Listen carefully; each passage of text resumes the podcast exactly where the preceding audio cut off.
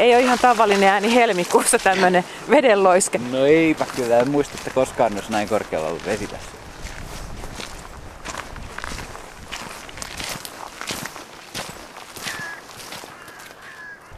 Tämä on sulle tuttu paikka tämä Linloon metsä.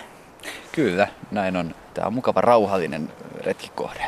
Mitä lintuja täältä olet tullut hakemaan? No erityisesti nyt näin talvisaikaan, niin täällä hyvinkin on tota, semmosia vanhojen metsien tikkoja. Niin kuin vaikka pohjan tikkaa ja valkoselkätikkaa. Nytkin tänä talvena on tiedettävästi nähty, mutta nyt vastataan tänä talvena aika kerta itselle, kun käyn. Että en ole vielä ihminen päässyt etsimäänkään, mutta semmosia täällä voi nyt olla sitten tietysti keväisin. Täällä sitten on muitakin vanhaa metsälintuja, niin kuin vaikka pikkusieppoa voi törmätä hyvinkin täällä metsissä. Ja tietysti kun saaressa ollaan, niin vesilintuja näkyy myös vielä oikein paljon. Tämä on ollut hyvin kummallinen tämä talvi 2020. Mm.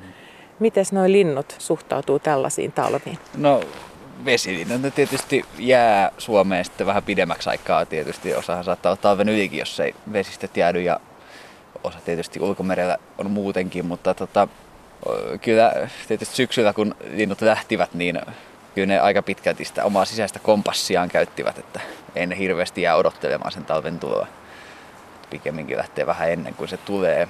Mutta sitten kevästä ei, ei tiedä ennen kuin se koittaa, että mitä ihmettä silloin oikein tapahtuu. Mutta kyllä se kompassin mukaan pitkälti niilläkin menee tietysti ne, jotka tulee vähän lyhyemmältä matkalta, niin, niin tota, ne nyt saattaa hyvinkin seurata tätä lumitilannetta ihan lähempääkin, niin kuin vaikka just nyt on tuossa Helsingissä havaittiin kiuru, se saattoi olla jo muuttaja.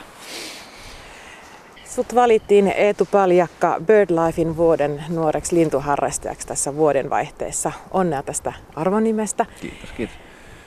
Minkä ikäisenä sä olet aloittanut lintuharrastuksen? Sä olet nyt 18-vuotias, mutta tätä lintuharrastusta olet ehtinyt jo harrastaa pitempäänkin. Joo, no jos nyt oikein lähdetään ihan alusta liikenteeseen, niin käytännössä katsoen, kun synnyin, niin sain tämän kipinän, koska en ole ainakaan huomannut itse, että olisi koskaan myöhemmin mitään sellaista varsinaista kipinää tullut, että hei tästäpä aloitan. Se on ollut aina. Mutta siihen on sitten edesauttaneet muutamat seikat, että minusta on tullut tämmöinen oikein kunnon harrastaja, kuten esimerkiksi se, että kuusivuotiaana naapurini vei minut Kirkkonummen kansalaisopiston järjestäminen linturetki, jota Pertti Koskimies veti. Ja siitä heti löytyi semmoinen mukava tiivis harrastajaporukka ja siitä se kaikki oikeastaan alkoi niin kuin suuremmin. Terveisiä Pertti Koskimiehelle. Tätä haastattelua tehdään hänen vanhalla Yle-nauhurillaan. Mm, aivan. Mikä on semmoinen lintula, jota sä erityisesti seuraat mielelläsi? Tietysti kaikki lintuleethan ovat samanarvoisia, mutta yksi, mistä mä erityisesti tykkään, on toi tota, koskikara. Olen nyt tänä talvena oikein kovasti ihastunut siihen. Se on hieno, hieno laji, sitä ei kuitenkaan ihan koko aikaa täällä etelässä pääse näkemään. Se on semmoinen talven piristyttäjä aina, kun semmoisen pääsee näkemään. Ja nythän mä tuossa mökkikyläni Koskeltakin havaitsin tuossa uutena vuonna sellaisen, ja siinä hyvin harvoin sitä nähdään. Tämä on ehkä jos lintuhavaintoihin on uskominen, niin ehkä kolmas kerta, kun siinä ylipäänsä havaitaan sellainen, niin se piristytti oikein valtavasti. Koskikaralla on kaunis helisevä ääni. Joo. Sä olet erikoistunut lintujen ääniin. Mihin aikaan vuorokaudesta sä olet yleensä liikkeellä? No keväisin. Se on tietysti aamu on tämä sesonkin aika. Silloinhan kaikki lintukonsertit ovat suurimpia ja hienoimpia. Kyllä se ääniretki voi kestää ihan hyvinkin vaikka koko aamu ja aamupäivän, jos vain vapaa-aikaa on. Ja tietysti ihan sitten päivisinkin on tietysti mahdollisuus käydä äänittämässä ja sitä jonkin verran tullut tehtyäkin, mutta ei silloin enää niin hienoja äänitteitä välttämättä saa. Mutta on tietysti semmoisiakin lintuja, jotka päivällä on myös äänessä, niin kuin vaikka no, peippo nyt on vaikka ihan ympäri vuorokauden lähestulkoon kesäisin. Silloin taas ei muut lajit hirveästi häiritse sitä. Kevätaikaan linnut laulaa niin kuorossa, että sieltä saattaa olla vaikea erottaa niitä ääniä toisistaan. Miten sä saat ne erotettua sitten tietokoneella? Ei sitä tietokoneella oikeastaan. Kyllä se on korvatyötä sekin, että harjaantunut korva tietysti erottaa parhaiten nämä äänet ja siihen tarvitaan hirveästi aikaa opetella niitä. Ja itsekin olen pienenä viettänyt ihan vapaaehtoisesti ilman, että se tuntuu edes raskaalta, niin lintulevyjen parissa lukemattomia tunteja. Näin sitä on opittu, suosittelen.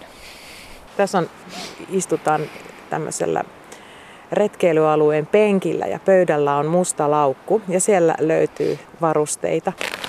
Niin avataan tämän iso, isompi tasku. Täällä on ihan tämä vakiovarustus. Tietysti tänään nyt tuli mukaan Seipio ja lintukirja. Niitä ovat yleensä Seipio on kiikarissakin kiinni ja lintukirja jossain muussa reppussa, mutta tänään nyt ei isompia reppuja ja muita tarvittu, niin ne nyt sujahtivat sinne. Sitten täältä löytyy ihan nämä vakio äänityslaite Zoom H4, joka on mulla ollut ehkä kolme vuotta käytössä. Se on ihan hyvä äänityslaite.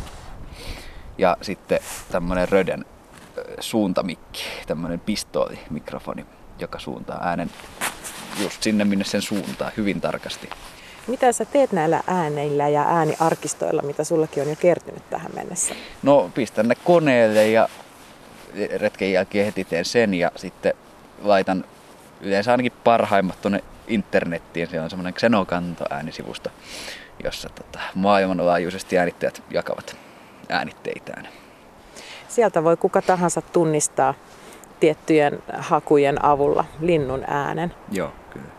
No nyt kun me ollaan täällä Linloossa, just nyt on hiljasta, mutta äsken tuosta lensi muutama varisraakkuen ohitse. Niin minkälainen paikka on ihanteellinen äänitystä ajatellen? No tietysti ihanteellisin on semmoinen, missä ei kuulu juurikaan muita kuin luonnon ääniä. Että moottoritiehän on yksi tämmöinen iso haittatekijä täällä päin. Ja nyt me ollaan paikassa, josta on ainakin parinkymmenen minuutin matka. Just katsos puiden taakse. Merikotka yleensä tonne päin. Tuolla on joku vähän isompikin lintu. No, varikselta se mun mielestä Siis tää on ilmassa. Tai korppi. En ainakaan itse näe. Eikö tossa? Toi, toi on joku lakki taas. Varmaan lakki. Täällä on tämmöinen varisten konsertti meidän taustalla. Joo. Vielä tästä äänityksestä sen verran, että sä käsittelet koneella Joo. sen jälkeen, kun sä olet tehnyt nauhoitukset. Minkälainen prosessi se on? No ei se yleensä kovin suuritöinen homma ole, että en mä niitä sen kummemmin yleensä käsittele, kun vähän sitä matalaa taajuutta poistan sieltä, jos on tarve. No sitten tietysti pitää sitä äänenvoimakkuutta paljon nostaa, koska linnun äänet nyt on aika hiljaisia verrattuna esimerkiksi meidän ihmisten ääniin. Ja tietysti se on aika pitkälti rutiinihommaa nykypäivänä, kun sitä on niin paljon tehnyt ennenkin. Sulla on joku tietty ohjelma siitä? Joo, Audacity, Audacity-ohjelma, jota käyttää monet muutkin äänittäjät tietääkseni. Se on ilmainen niin se on, ja myöskin hyvin ammattimainen, että, että sitä, tot, siinä löytyy paljon hyviä erilaisia ominaisuuksia ihan ilmaiseksi. Minkälaisia tavoitteita sulla on tämän äänittämisen suhteen? Kaikki Suomen lintujen äänet nauhalle? Joo, no se nyt tietysti olisi varmaan jokaisella Suomen äänittäjällä unelma aika vaikea saavuttaa, mutta tietysti sitä yrittää mahdollisimman paljon eri lajien ääniä saada. Tänä vuonna on ajatellut semmoista haastetta, että kuinka monen lajin äänet saa vuodessa äänitettyä silleen, että ne kuuluu siinä niin kuin pääasiallisesti. Tänä vuonna nyt en ole hirveästi vielä ehtinyt projektia aloittamaan kiireiden vuoksi ja vähän kehnojen säiden. Eli nyt ei hirveästi talvisaikaan ääntele aktiivisesti. Vuosi on vasta alussa. On Paljonko sulla on tällä hetkellä äänitteitä jo kasassa? Jos nyt ajatellaan kaikkia yhteensä, ei vaan tämän vuoden saldoa. Lajeja on noin 150 ja tietysti äänitteitä yhteensä on ehkä, mitähän niitä nyt on, niitä nyt yli tuhat ainakin. Xenokantasta löytyy ehkä vähän reilu 900, jos muistan oikein, mutta eihän mä kaikkia sinne ole tietenkään laittanut myöskään. Tuossa kun matkattiin tänne Linloohon kirkkonummelle, niin kerroit, että sulla on haaveissa myös laajentaa varusteita, mitä tällä hetkellä omistat. Mikä on seuraavaksi hankintalistalla? Joo, no tota, tietystihän se on aina jatkuva tarve vähän omaa kokoelmansa laajentaa, mutta tota, näähän on vasta aika alkeelliset vehkeet, jos vertaa, eh, vertaa vähän tänne ammattimaisempiin äänittäjiin, mutta tota, ehkä seuraava hankinta on joku semmoinen peilimikrofoni, joka sitten taas kerää äänet ehkä vähän isommalta alueelta ja ehkä suuntaa vielä paremmin tavalla ja ainakin ne sitten, mitä siellä mikrofonin tai peilimikrofonin takana on, niin ainakin ne jättää sitten pois. Se on, se on täällä moottoritieympäristössä aika hyvä. Se on varmaan seuraava hankinta. Jos sulla on yön ylikin ollut nauhuri päällä, niin onko siellä koskaan tarttunut mitään yllätyksiä? Joo, kyllä se aina yöelämä yllättää, niin kuin vaikka mökin pihasta tuota Kymenlaaksosta muutamana keväänä on tämmöistä tehnyt, niin on sieltä esimerkiksi joku jänkä kurppa kuulunut sieltä taivaalta, joka on ollut aika hämmentävä, koska harvemmin sitä siellä päin olen nähnyt edes.